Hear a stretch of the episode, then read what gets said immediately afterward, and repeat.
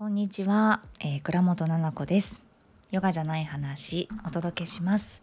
この番組はたくさんある役割の中のじゃない自分が暮らしの中で見つけた新しい気づきをゆるくお話ししていく番組です。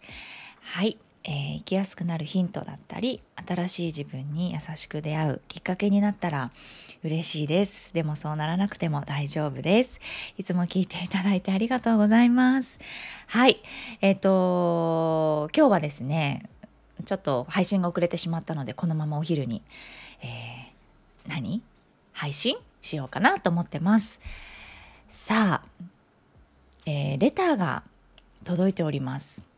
で263回目の配信の「可愛いと思えなくなったら終わりですか?」っていう 配信ですね。えっとなんだろう？これなんでこの話したんだ？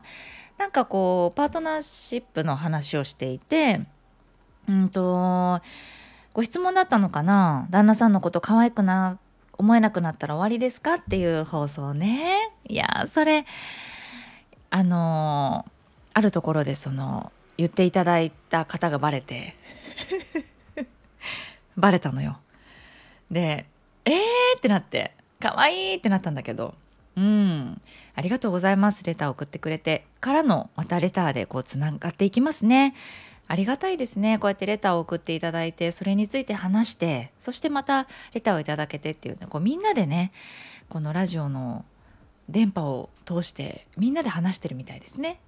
時差がありながらっていうところではいやっていきたいと思います。その放送を聞いてですね、えっ、ー、と、レターいただきましたよ。で、その時に私どうやらですね、どうやって結婚したんですかって聞いたみたいなんです。ちょっと記憶にないですけれども、それについてのお返事いただいてます。えー、まず、お一人ですね。えー、なのこさん、こんにちは。初めての、は、ごめんなさい。噛んじゃったる、噛んじゃったる。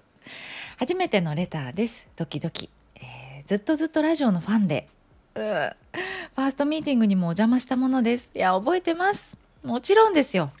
え、私も結婚12年、13年目の男の子2児の母で、旦那さんのことを可愛いと思えるかということで、私の場合もお話しさせてください。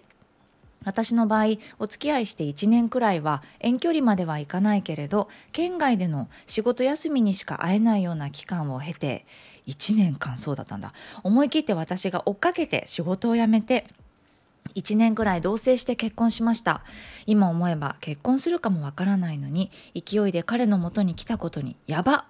と若さゆえの行動だったなと思うしそれを反対せず送り出してくれた両親にも感謝だなと思います。私も12年の間に本当にいろんなことがありたくさん感情の変化が、えー、たくさんありました。もう無理。生まれ変わったら絶対結婚しないと思って過ごしていた時期ももちろんあったけど人として尊敬する部分や今でも女性として見てくれているところにも可愛いなとは思わなくとも ちょっと待ってください。とは思わなくとも感謝だなと思っています。感謝です。はい。私も一切言わないので笑い。彼との価値観の違いを受け入れたらそう思えるようになったのかなと思っていたりします。あありがとうございます。この名前言っていいのかな？言わないどこうか。ね。嬉しい嬉しい。ありがとうございます。いやー、私嬉しかったですよ。お会いした時に、お話しした時。すごい近い距離で。ね。近い、すごい近い距離でっていうか、一緒にこうね、座って、あの、話したなっていうのを覚えてますよ。近くで話したなっていうことを覚えてます。いやそうなんだ。でもすっごい好きだったんですね。それなんかバレちゃった感じしませんか？これ。可愛らしいねって私思っちゃった。だってお付き合いして1年くらいは遠距離まで行かないけど、まあ、ちょっと遠くに住んでてで、まあ、仕事の休みの時にしか会えないぐらいの距離だったんですよね。でも思い切って私が追っかけて仕事を辞めってさそんなことある？私できないんだよな多分。これできないっていうのはねかっこつけてないのよ。全然かっこいいことじゃないの。多分私だったらねなんかその彼のために追っかけたとかなんか言わないかも。たとえ追っかけてたとしても。なんかプライドなのかな。振られた時の予防線なのかな。まずなんか私ってこう恋愛の優先順位を下げよう下げようとしてきたから仕事を辞めて人を追っかけて大好きな気持ちを、えっと、我慢させないであげてえー、その気持ちを優先させてあげるっていうことは今までやってきてなかった。でこれからもやることはないと思うんですよ。だから私が今この人生で死ぬまでに多分やらないで死ぬからそれはすごい憧れです。この思い切って私が追っかけて仕事を辞めて1年ぐらい同棲して結婚したってさもうそれだけでさ最高な人生でしたね。っていう感じで ちょっとごめんなさい。終わってない人生。終わってないんだけどちょっと最高じゃないって思ったよ。憧れです。うん、私は経験してないからどんな思いだったのかなって。そんな人生でそんな人とさ出会えるって最高だと思いますよ。誰かのために思い切れるってことですよ。思い切れんもん私。他人に対して。本当にすごい冷たい人間に思いましたよね今。私も思った。でもそういうことなんですよ。自分以外の人にかけてうん、思い切るっていうことってすごいエネルギーとパワーですよ。それをできる人がいたっていうことはやば若さゆえの行動だったなと思うしそんなことないよ。最高じゃない？最若さゆえってだから最高なのよ。やっぱさ若いってさいいよな。急におばあの会話になっちゃうけど若いってさもうさ若さででさ特別なガソリンじゃない？なんか今この年代になっても思い切るとかえいやってやるっていうことはできるんだよねエネルギーをちゃんと使いたいところに使うっていうある意味大人が選択する勢いみたいなものも使えるじゃん？でも若さってちょっと違う色のガソリンでさもう無条件にさ行動力があったりとかしない？世の中を知らなかったりとかまだいろんな切り口から自分のことを見たりとか世間のこともそんなに見てなかったりさなんか世間のクソみたいなところとかもあんま知らなかったりさなんか他人のクソみたいなところもちょっと知らなかったりとかで生きてたりするから裏切りとかね。なんかそういうドロッとしたものもそんなに今ほどね濃くはなくあ大丈夫？奈々子さんドロドロですか？って思っちゃったかもしれないけど。いやいや私はそうだったからさそんな私多分16ぐらいまではそうです。16ぐらいからもうドロドロですので人生。そう。なのでその勢いじゃない？だからやばくはないよ。全然やばくない。だからキラキラしてたんだろうなってもうすごいニコニコでこのあのメール読んでた。私はレター読んでた。いや両親にも感謝ですね。だって娘がさ違うところに住むって自分のごご実家にいたってことでしょ？送り出してくれたということは。ご実家にいてそしてねえじゃあ結婚するからとかって。でもさまあどうなんだろう？きっとこの子すごくこう結婚したいと思うほど大好きな男の人に出会ったのかなって思ったんだろうねきっと。いやー、素敵だね。まあまあ、わかるよ。同じですね。12年なんだ。いや、マジで、あの、ハイタッチ。うん、本当にハイタッチ、ハイタッチ。いや、いろんなことがあったよね。なんかありすぎてもう記憶消してるんだけど、私の場合は。生まれ変わったら絶対結婚しないって思って過ごしてた時期もあったよね。あったあったし、私生まれ変わったら違う人と結婚するからね。私は悪いけど。悪いけどね。誰に悪いか分かんないけど悪いけど申し訳ねえけどいやそれそうよだってそんな綺麗なこと言えないだってえ違う人生なんだよもう一回やるとしたらマジで嬉しくないですか？今の人生も最高なんだけど。えもっと違う人生かもしれないじゃん？えそれ味わえるんだよ。なんかそれを味わいたくてなんかみんないろいろゲットしてんじゃないの？本読んだりとか映画見たりとかいろんな価値観をさ。えこんな人生があるんだ。こんな考え方があるんだっていうのを体と心で味わえるわけですよ。ってなったらあの違う人と結婚したらどんな自分なのかなとかどんな相手なのかなとかって思ったりしませんか？私だけ？これ。ちょっと言っちゃいけないことなのかな？これ。あんまりこの世間的に。私パパにも言ってるもん。絶対あの違う人と結婚してねって。あなたもね。楽しんでねって。もう常に私あなた楽しんでね人生だから。私といることで楽しめないんだったら離婚してねっていう感じなぐらいなんですよ。本当にそれぐらいなんですよ所詮結婚なんて。だって変わらないんでいろんな絆はね。子供を一緒に産んだ育てたっていうことも変わんないしこれからも育てていくってことも変わらないしあなたがいなくなるわけでもない。そう。だからただもったいないじゃん。だっていやいや嫌いな人と一緒に過ごしてんのさ。誰得の話なんで。うん、だから今の今世だって分かんないですよ。来世なんか最も分かんないんで。絶対結婚しないですね生まれ変わったら。ね人として尊敬する部分めっちゃありますね。私もパパの尊敬する部分すっごく多い。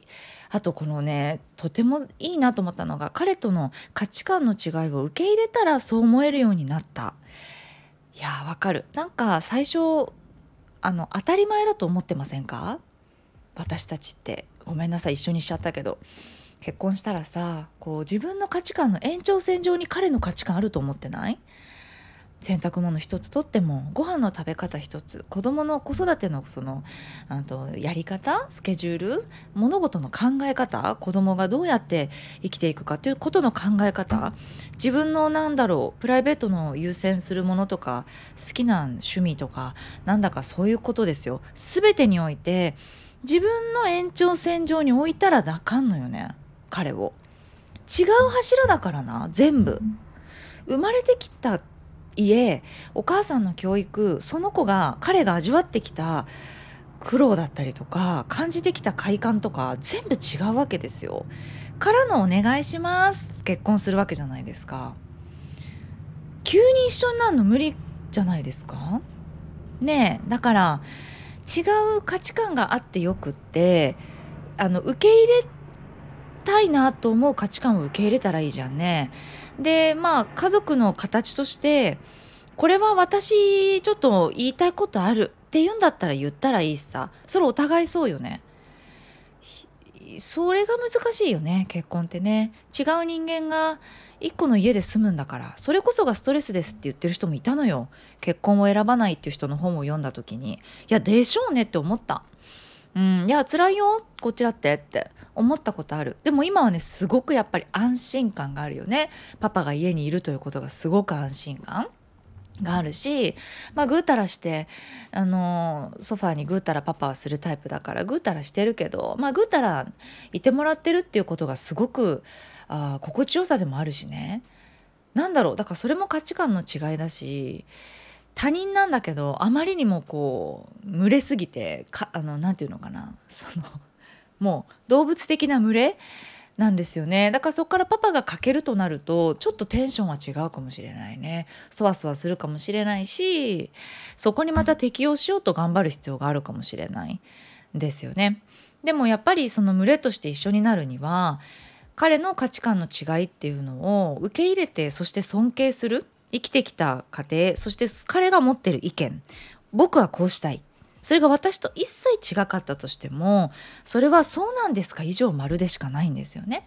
ああだこうだ私は言わない。っていうところじゃないですか？ってとこに行き着いてるんじゃない？きっと。最初はさもう無理って思ったってことでしょ？やっぱさそれ延長線上に彼引っ張ってきてたよね。自分の道路にこっち来いよって。お互いが多分そうなんだよね。それでこう喧嘩したりするじゃないですか。そう。でも今ってやっぱり違う道があるんだなって。違う道を2人で手つないで歩いてるような感覚で。だから彼の道から自分のことを見て、まあ、女性として見てくれていたりとか。それがその関係が心地いいんですよね。この方もね。えー、素敵だね。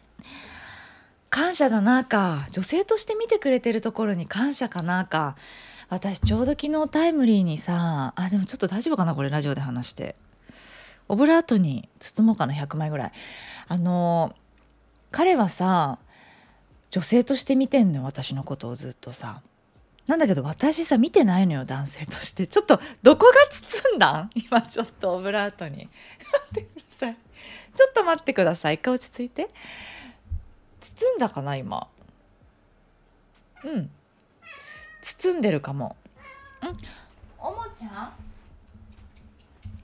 今お餅がみーちゃんあのおデブちゃんのうちのあの主の猫ちゃんの上に乗っかっちゃってましたね。パーンっていじめっこしてましたね。そうなの。でそのギャップってちょっとある？これでもさどう？ちょっとやばい？やばいかな。なんかえどうですか？皆さん。いやっていうかさこれってどうなんでしょうか？うんと彼はっていうかこれ男性の特徴なんですか？女性を女性としてこの視覚的に見てるという。で私もこの間インスタライブで言ったんだけど「ママかわいいね。そのお洋服」とか「ママがそういう洋服着てるのかわいい」とか「ワンピースかわいい」とか。なんか言うんですよね。目が大きいとかしょっちゅう。うんはんって感じなんですよね。私としてはそれがどこにしまったらいいか分かんない。はいっていうぐらいで特にそれは嬉しいとかキュンとかゼロなんですよね。だってへえっていうぐらい何て言うんだろうなうんとだから女性として見られようと思っていて綺麗でいようとか美容を大好きだから朝すごい時間をかけて朝も夜もねお肌のことをやってたり体のことをやってたりってすることが私はその自分にとってのセルフケアなんですよね。で心のセルフケアでもあるから大好き。でもそれはパパあ間違えた。ママ可愛くこんなに可愛くずっといてくれてありがとう。どんどん可愛いね年々みたいなこと言ってきていやありがとうって別にお前あお前って言っちゃった。ごめんなさい。あなたのためにやってないってすごく思っちゃったですよ心の中で。でもうんって。いいんだよって言ってるんですけど口ではね。でも心の中では別にあなたのためにとかあ別にこのパートナーシップを継続させたくって良い潤滑させたくってそうしてるわけじゃねえっていうのはあるよ。ある。でも彼はそういう多分私の側面を見て女性として見てくれてる。で彼もね何て言うとすごく素敵だし一般的な男性としては魅力的なんでしょうか。ですよきっとね。きりそうです。なんだけどもうね私が多分あの何て言うんだろうな。存在的にもうーんと良くないのかなこれって。家族が過ぎるんですよ。家族が過ぎる。ね大切な人なんですよ。だからあんま男みたいな感じに見れないかな。難しいね。男性ってほらいい香りとかさ可愛い見た目とかさプリプリっていうのを見たらこう女性好きってなるかもしれないけど私もパパにつけてほしい香水とかもあるしそれ私の好みじゃない。男性がこういうのつけてたら素敵だなと思う香りをつけてたりそれ私もが選んでんだよな。だそれが意味ないのかな。とかはしてるから特にその男性としておっていうのってないんだが。ていうかこれ会ったことあんのかな？うんまあまあどうでしょうね。1年ぐらい短い。だかな？わかんない。でも今本当に可愛らしいあの人だなと思ってます。大切だなってパパがもう生きやすく生きれるようにしたいなって思ってる。はい。っていう感じです。皆さんはどうですか？ありがとうね。もう一個言っていいですか？レター。なのこさん、こんにちは。前回の放送素敵と思ったりこの人かっけーと思ったり感情大忙しで聞いてます。これまた同じ放送よ。可愛いと思えなくなったら終わりですか？のやつね。前回旦那さんとどうやって結婚した？と言われていたのでついついレターしました。言ってんだね。言ってんだ。ありがとうございます。あの前回菜々子さんこう言われてたんでっていうのを言っていただけるのすごく助かる。ありがとうございます。25歳の時に出会って1年ちょっとで結婚式。出会いがえ婚活サイトでした。あー聞きたいよね。同業の人とは絶対結婚したくないと思っていてなんとか出会いをと思って登録しました。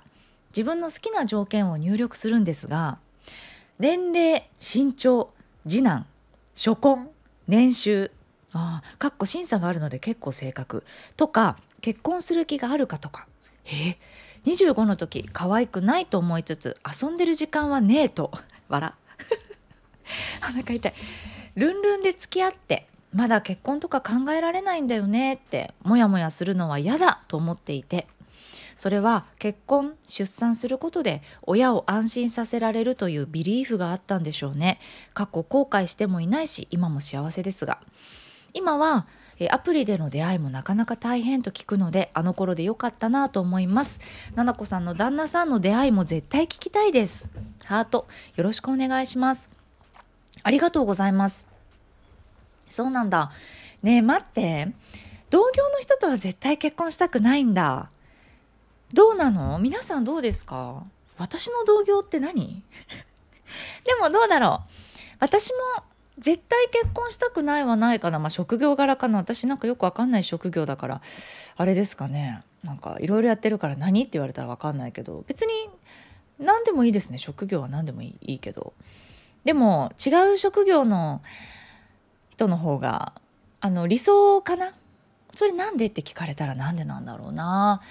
なんだかやっぱり私はうんと自分対なんだろう他者っていうようなところってどうしても拭えないのかな。私の恐れかもしれないですけどこれは。なので違う人の価値観だったりに触れるっていうところでなんだか同業者よりも違う職業の方があいろいろなことをこう、うん、新しく知れそう、うん、お互い刺激があって楽しそう。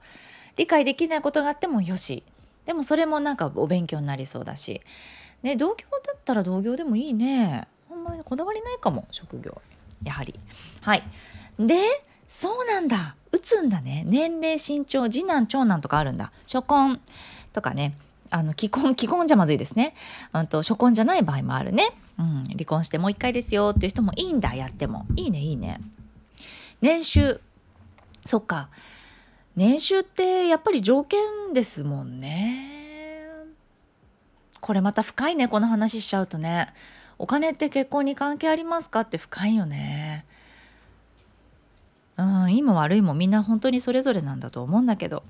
で可愛くないと思いつつ遊んでる時間はねえと。いやめっちゃこの感覚わかりますよ。25歳の時にそっか。すごいね。25歳の時ってもう遊びてじゃないんだね。私遊びてえだったけどね何もなかったら。私ほら223の時に病気だからにもう子供をすぐ産みなさいって看護婦さんに言われて「えー、マジか」って言って今彼氏できたばっかりなんだけどマジで1週間ぐらいしか付き合ってないんだけどやばみたいな感じで223のギャルみたいな時に結婚してるのであの遊びてって感じでしたね。全然えー、待って待って全然結婚したくないんだがみたいな感じだったけどね。でかっこビリーフなのかって書いてあったけど結婚出産することで親を安心させられるっていうもしかしたら価値観があったしあのお母さんのうんと、お母さんというか親どちらかわからないけど親の期待っていうのをどこかこう感じていたりとか親がこうしてほしいんだろうなっていうのをなんか肌で感じていてそれをこう実行しようとしたのかもしれないですね確かに。うん、後悔してないし今も幸せですがそうなんだいいですね。うんうんうんうん確かにねルンルンで付き合って結婚とか考えられないんだよねってモヤモヤするのは嫌だ。これ相手がっていうことかな？そうだよね。ルンルンでこの人がいいって言って「いや別に俺結婚したくないんだよね」みたいな。したくないんかい。したくないんかいっていうね経験をあのしたよっていうお友達もいます私のお友達で。なんか彼氏が結婚してくんないんだよねみたいな「結婚する気あんの?」みたいな「いやないっぽい」みたいな「ないっぽいんかい」って。でもそんな人を好きになっちゃった私どうしたらいいの？って言ってて。であなたは結婚したいの？って言ったら結婚したいと。そこってすごくもうずれてるもんね回があって。3回4回の回がずれてるから。どこ連絡通路って感じだからねそれは。連絡通路まず作るところからですなって感じだから。いいんじゃなかったんですか？これは。良かったんじゃないかなと思います。婚活サイトおもろ見るだけ見たいんだけど。すごく見るだけ見たいね。登録して面白いのかな？どう面白さはあるの？これって。ないのかな？選んでる感あんの？頭使いそうだね。でこれでもさ頭使ってやる時とさ選ぶ時とさその心を使って選ぶ時選ぶ人違いそうじゃない？だ結構寝かせてさ何の話？この寝かせてその「いいね」した人たちのちょっとピンポンになっちゃって取り中から取り直してます。えいいねした人たちのあのリストとかあるの？なんて言うんだろう。うんだってさ「いいね」してあこの人いいかもしれない。私の相手にって言ってさすごくこう条件がたくさん並んでいてそしてうんとあとか言ってさ2日後とかに見てさえなんでこの人選んだんだろう？みたいなことって起きないのかな？その自分の感覚に従ったらこの人いいんだろうけどなんか条件だったらいいけど気持ちがちょっとなみたいなことってないですか？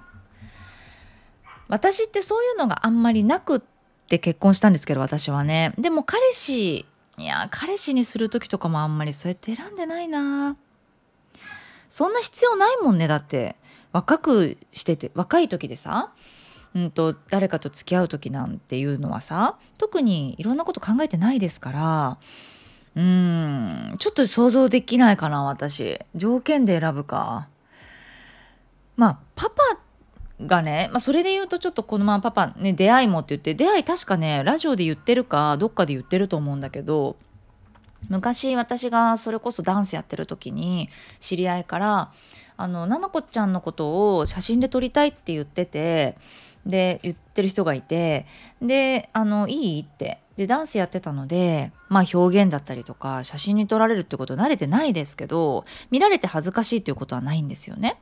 うん、だから「あはい。いいよ」って言って。で撮ってもらってカメラマンの卵で練習をしないといけないって言ってで撮ってて「初めまして」って会ったのがパパ。でそれも10代。私が10代。パパがもう多分専門学校行ってその後なのかな。ちょっともう全然話してないんでわかんないけどうん。もう本当に何もないです。全く興味ないんでほぼ顔も見てないっていうか顔も見てないし喋ることとかもほとんどないですね。うん、なんか必要最低限の喋りというか、まあ、写真撮ってあっち向いてこっち向いてもうちょっと顎引いてはいこれちょっとこっち脱いできてそこ立っていいねいいねっていうことでありがとうってまたお願いしますってはーいとか言って言ってる感じなんですそれだけだったの。でそれを年に1回とかたまに連絡が来てでまあ直接連絡が来るようになって直接連絡来てで写真を撮ってもらってて撮ってもらっててっていうか撮っててでうんそれが出会いなんです。で向こうは私のことをまあ同い年の女の子たちのわーって集団の中でもやっぱりちょっと違う存在なのがすごく印象的だったようであ,、まあ、あんま喋んないしあの余計なことというかパヤパヤあんまりしてないかったねっていうことを言っててうーんそうだなで向こうはあなんかこういう女の子はしっかりしてていいなと思ってたみたいなんですよね。でまあ年々こう会ってて写真撮られた後にご飯行こうとか言ってご飯行ってた時とかも全然つまんないから全く覚えてないんですよね。なんかもつ鍋みたいな行って記憶ないんですよねあんまりね。で興味あのそんなに好きじゃなかった。であのパパからたまに電話かかってきて要はよくあるなんか酔っ払って勢いで電話かけてくるみたいな時でもなんか「いやちょっとあぬちゃんすごくいいと思ってて」みたいなことを言ってきたもん「はい。はい」みたいな感じだったの。私本当にやばいから「ちょっとあのうるさくてよく聞こえないんであの切ります」とか言って多分切っちゃったとか電話そのレベルだったんで酔っ払ってこういう電話かけてくる男最低一番嫌い世の中でみたいな感じだったんですよね。で数年間ほんと56年知り合っていてでいや僕はデビューできることになった。でまあ最後の方何回も会うんで、まあ、だんだん仲良くなってくるっていうかまあまあ面白い人だなとか誠実な人だなとかいうのを思っていて人間に対してね女に対してはもうパヤパヤだったのでパパは。それを知っていてだけどまあ人を傷つける人ではないんだろうなっていうことはなんとなく分かっててで結婚する前にそうですねデビューできることになったからお礼をしたいって言ってデート行きましょうって言ってきてデートっていうか遊びましょうっていう写真また撮ってもいいですかって旅しながらって。でそれがもう大晦日かなんかなんですよね。何やってますか？あ何やってる？っていう何もやってないんですよってお仕事休みだけどあの実家東京なんでって言って。あじゃあなんかちょっと鎌倉に行きたいんで写真撮影しながらいいですか？みたいな感じに多分言われてで行ってその日に付き合ったんですよね確か。うん。あのどういうふうに言われたかちょっと覚えてない。パパすごい覚えてるんですよね。でも全く覚えてない。私はほらミルクレープの食べ方が本当にやばくてうちのパパのって言ったんですけどくるくるくるくるフォークでこうやって巻いて1枚ずつ剥がして食べるから本当に引くわっていう感じであったけどまあとにかく面白い人だから面白いなと思っていて。でまあ付き合ってくださいみたいな感じだったのかな。でもはぐらかしてなんとなく。うん、はぐらかしてはぐらかしてだったんだけどちょっとすごく記憶に残ってるのは子供に好かれるんですよねパパって。だってそれ本当にちょっと今考えたら鳥肌もんなんですけどまだその私の病気がわかる前なんですよね。大晦日なんで31日あの神社にちょっと行こうかって言って夕方か夜ぐらいかなで近所の神社に行こうって言われて「はい」って私敬語だからね。だってその関係だから「ではい」って言って。で神社に行ってなんかこうバーってあのお焚き上げというか火が火があったりとかあとはなんか甘酒みたいなのがあったりとかっていう情景の中でこうちょっと並んでいてね、うんと神社に何だろう。家族連れが多かったんですよ。で子供が多くってちっちゃいベビちゃんとかすごいちっちゃい子がなんだかパパにこう「あは」って笑いかけたり「ヤッホー」って言ったりとかしてその反応がなんかすごい良かったんですよね。あこの人って多分子供なんだなってすごく思ったんですよね。まだまだ子供なのかなっていうか子供の心しかないんだなだから私からあんまりそのオスを感じないっていうか何て言うかなだからこう口説いてやろうとかなんか自分をよく見せようっていうのがあんまりないかったんですよねずっと。だからわけわかんないんですよ。奈々ちゃんと付き合いたいとか結婚するだったらあの奈々ちゃんみたいな人がいいから付き合ってみたいな感じの時に「は？みたいな。それ最初に言う男いるみたいな感じでちょっと、まあ、びっくりずっとびっくりしてるみたいな感じで。でまあ子供と話してる姿とかあすごいこの人面白いな。この人の子供とか産んだらすごい楽しいんだろうな。面白い絶対面白い子供なんだろうな。すごいパパにするんだったらいいんだろうなこの人はって思ってたんですよね。じゃあいっかみたいな。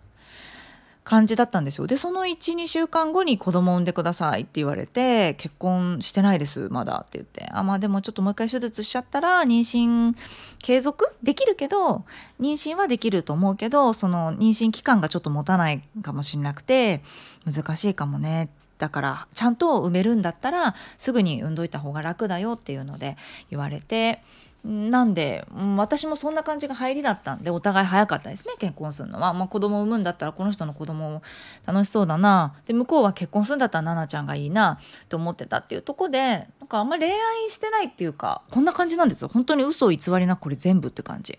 本当に全部。これ以上もこれ以下もないですね。まんまです。本当に敬語のままの時に言われてしかも言うのがもう最初からプロポーズみたいな感じ。で子供産んだらこの人の子供楽しそうだなっていうのがプンって降ってきた。じゃあ一回付き合ってもまあ別にそんな好きじゃないけどなんて言って付き合ってでですね。そんなだったかな。はい。ちょっとあんま夢がないかな。夢がないというかロマンスがないのよね。そうロマンスがないね。なんかこの話したかな？ラジオで。ねロマンスはないんですよね。でもそんな感じだからこうチーム感というかなんだろう。うーん。パパの独特の良さだったりとか、まあ、いろんな素性を知って結婚してるっていうところもありますからうちのパパ本当にさあれだからあじゃあ奈々ちゃんとえっと、付き合うことができるんだったら今遊んでる女の子たちとあの連絡すあのもう取れないよって言うねとかを全部喋っちゃうんですよ。普通それ隠れてやんない？いや遊んでたとしてもそれ勝手にやれよっていう感じ私結構ずっと冷静なんです頭の中。あはい。みたいな。うん。まあどっちでもいいけどはい。みたいな感じなんですよね。向こうは嬉しい嬉しいみたいな感じで。なんかじゃあ連絡あもう遊ぶのやめなきゃ女の子とみたいな。うん。なんだこいつと思いながらこんな感じでしたね。で今でもあんまり変わってないです。どうかか今でもねパパと会ったことある人わかるかもしれないけどああいう感じでなんだかちょっと本当に変わってますね。うん、多分同年代のあのー、男の人とかからも多分面白がられててそういうところがね変わってるよねぶっ飛んでるよねって言ってますでぶっ飛んでる人の奥さんあのすごい普通なんだよねってよくそうやって言われるみたいですだからどっかで「えパパのね何々さんの奥さん見てみたいです」って言ってまあ私のこと知ってる共通のパパの友達がいたら「いやどう思うでしょ?」って「どんだけぶっ飛んでるかと思うでしょ?」ってめちゃめちゃ普通の人だからって普通ななんていうの？そのちゃんとしてんだよって驚くよよく付き合えてるなって思うって本当今でも言われますね。ちょっと前も言われました。そうやって。うん。自分がちゃんとしてるという自覚もないけどパパがぶっ飛んでるという自覚はある、うん、だから結婚が継続できないと思います。普通の一般の世間体的にね言うと。だったりとか。うん。ちょっと向いてないですね。だけど動物的な群れというかその裏切らなさだったりとかその血の強さみたいなものはすごく持ってる人なのであまり世間体でこっちもそのレンズはかけれないですねパパに対してっていう感じかな。はい、だから出会いがちょっと複雑だし今の結婚生活も私は多分独特な眼鏡をかけてなのか独特な方法で眼鏡を外してなのか分かんないですけどそんな感じで過ごしてる。でも私すごい今朝今朝なのよ言われたのパパに。そのえもうやっぱりパパはすごくママのことをあの家族なんだけどこうすごく大好きというふうに見てるんだけどって。うん。ありがとうって。でもやっぱり違うんだろうね。うん。私はちょっとうん。家族なんだよ。すごくこう大切すぎて。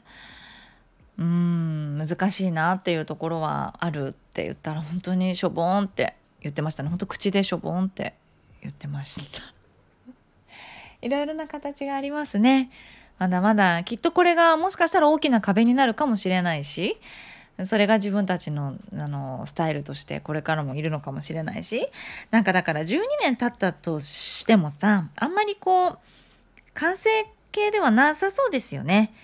また子供が自分の家から出て行って夫婦2人になった時にまた2人の心地よいあのやり方があるんじゃないですか？そこですごくこうぐっと仲良くなるご夫婦もいると思うし普段は別々の例えばお部屋で過ごすとかね。であのご飯食べる時だけ一緒とかね。旅行とかは行くけど他はこう割とあんまり干渉せず自分たちで過ごしてるっていう風に言うあのあれもあるしね夫婦もいるしね。